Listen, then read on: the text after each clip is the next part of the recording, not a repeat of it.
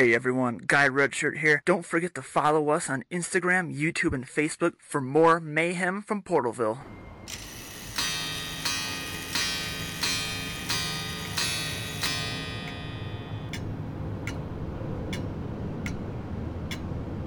If your audio device is picking up our interdimensional broadcast, then beware, as you may be the next one to wake up in Portalville.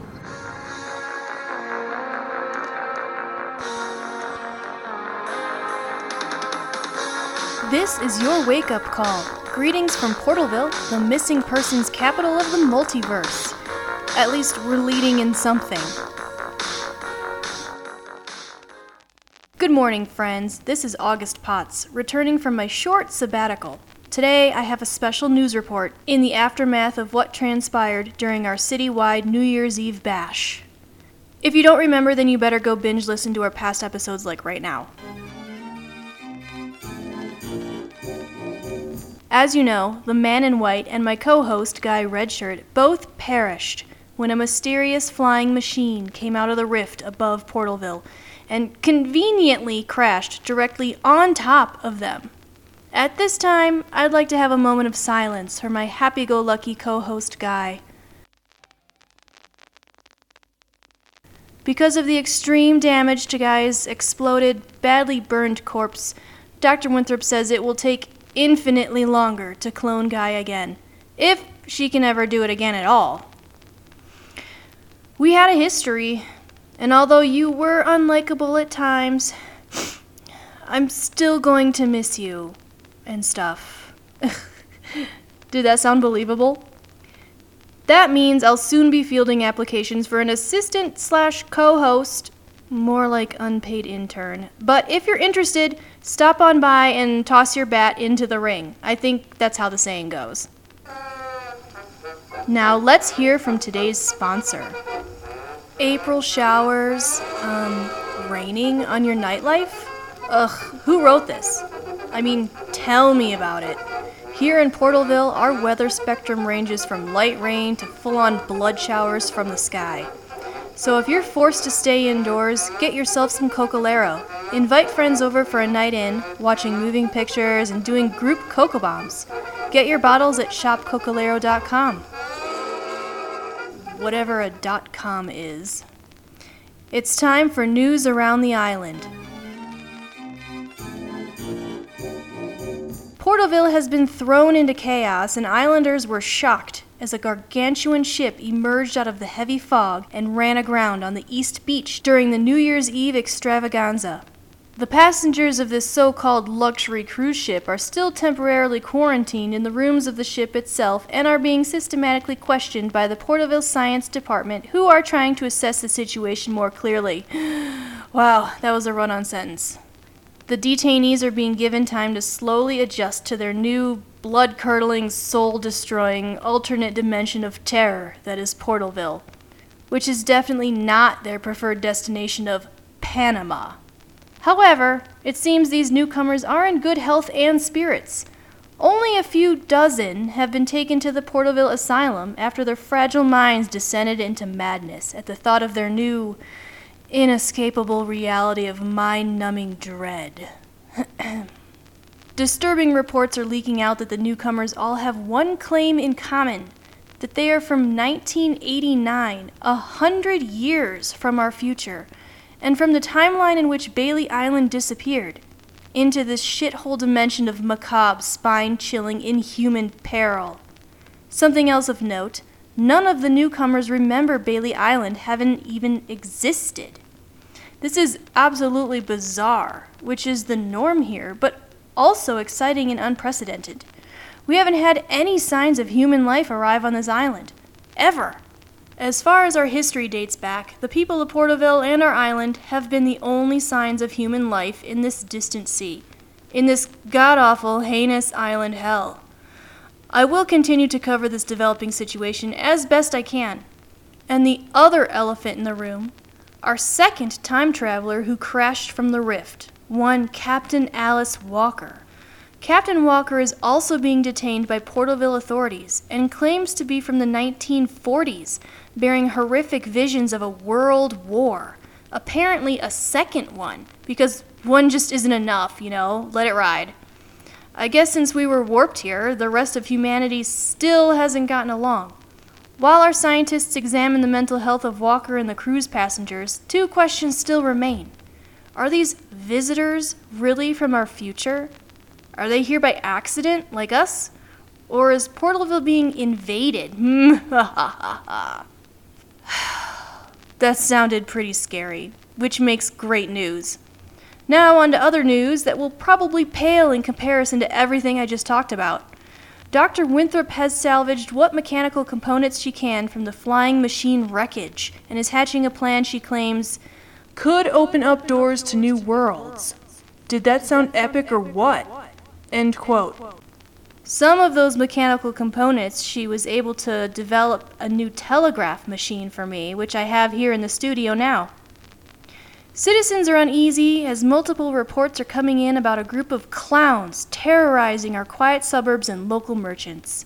Sergeant Kyoto of the Portalville Protectorate had this to say If you receive a visit from these grotesque clown like beings, please do not open your doors or engage them in any way. At this time, we're positive these suspects are not even clowns, but alien visitors in disguise. Although they offer fun, entrancing carnival activities like shadow puppets and balloons, please, I repeat, do not engage them. Several Portalville citizens who interact with these killer clowns have gone missing. Absolutely fucking terrifying. To hear that we're shamefully profiling these poor clowns. Wait, breaking news! Our first one from our brand new telegraph machine. The Portalville Protectorate is investigating a grisly situation down by the docks. A jogger. Why is it always a jogger? Found a mutilated body in the early hours of the morning. All preliminary signs are pointing to a werewolf or zombie attack. But Magistrate Renault is warning citizens to stay away from the area unless traveling in a group and armed with silver infused weaponry. In other news, local shop owners are perplexed as.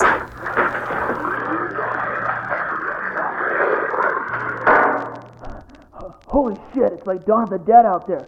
Real life fucking zombies. Oh, hey, Dollface. Um, excuse me.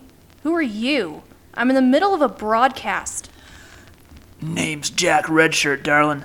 Detective Jack Redshirt. I'm looking for a, uh, Mr. August Potts. Can you skedaddle and go fetch him for me? Excuse me? Oh, uh, sure, yeah. I'll take a coffee too. Black, no cream, 12 sugars.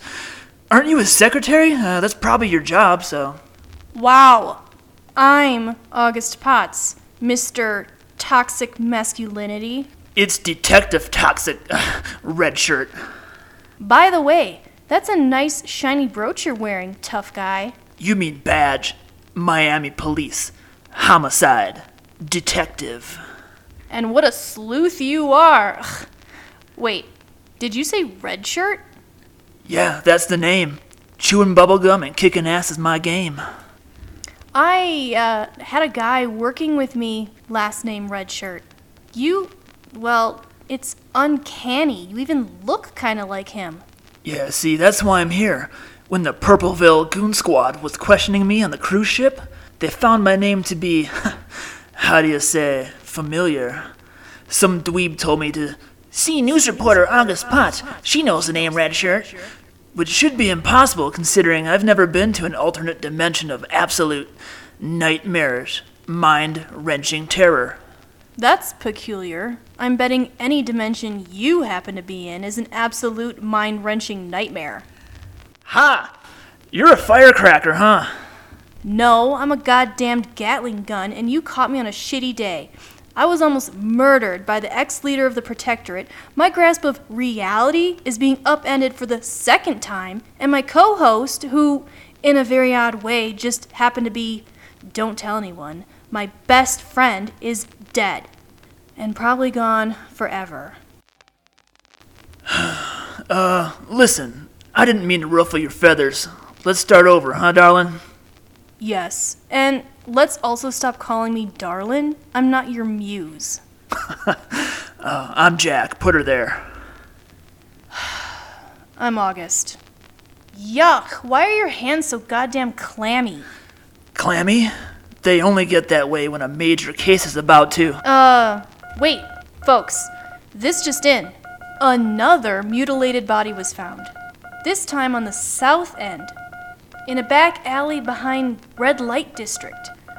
Authorities are keeping the victim's identity under wraps until the family has been notified.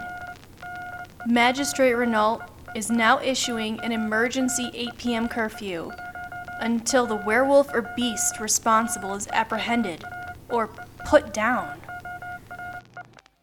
You're a clammy handed oracle. Yeah, they never lie. Wait, you got fucking werewolves here too? Yeah, but But what? the lunar cycle? Loony cycle? No, lunar cycle, genius, as in the moon. Neither of our moons is full right now. There shouldn't be any werewolves today. Doesn't make any sense. Uh, could it be some other kind of nasty ass monster? Seems like you have a buffet of dangers to choose from on this island. Throw a stone and hit a walking corpse, you know? Maybe so, but this doesn't seem right to me. I think this needs further investigation. From a professional. Listen, just stay out of my way, baby. Jack doesn't play well with others. I'm a lone wolf. I don't like you. You don't like me. You can tag along, but I don't have time to watch you play detective. I'm a real one, so let Jack do what Jack does. Also, you're pretty hot, and we'll probably have some kind of quirky, intense love hate relationship. And once I grow on you, probably a saxophone music scored sex scene later on. Whoa! That escalated quickly. As tempting as you are, handsome, great mustache, and skilled at referring to yourself in the third person, that's absolutely not gonna happen. Sex, not on the table. But what is on the table is a partnership. I know this dimension. I know the island. You need me. You have um, detective experience, so I might need you. Let's team up. The last partner I had, well, it didn't turn out well for them. Um, you're staring out into nothingness. This reminds me of what old Jack always says. Hey, that's my line. Just when you think you got life figured out, Slash happens. Well, have a wonderful twilight.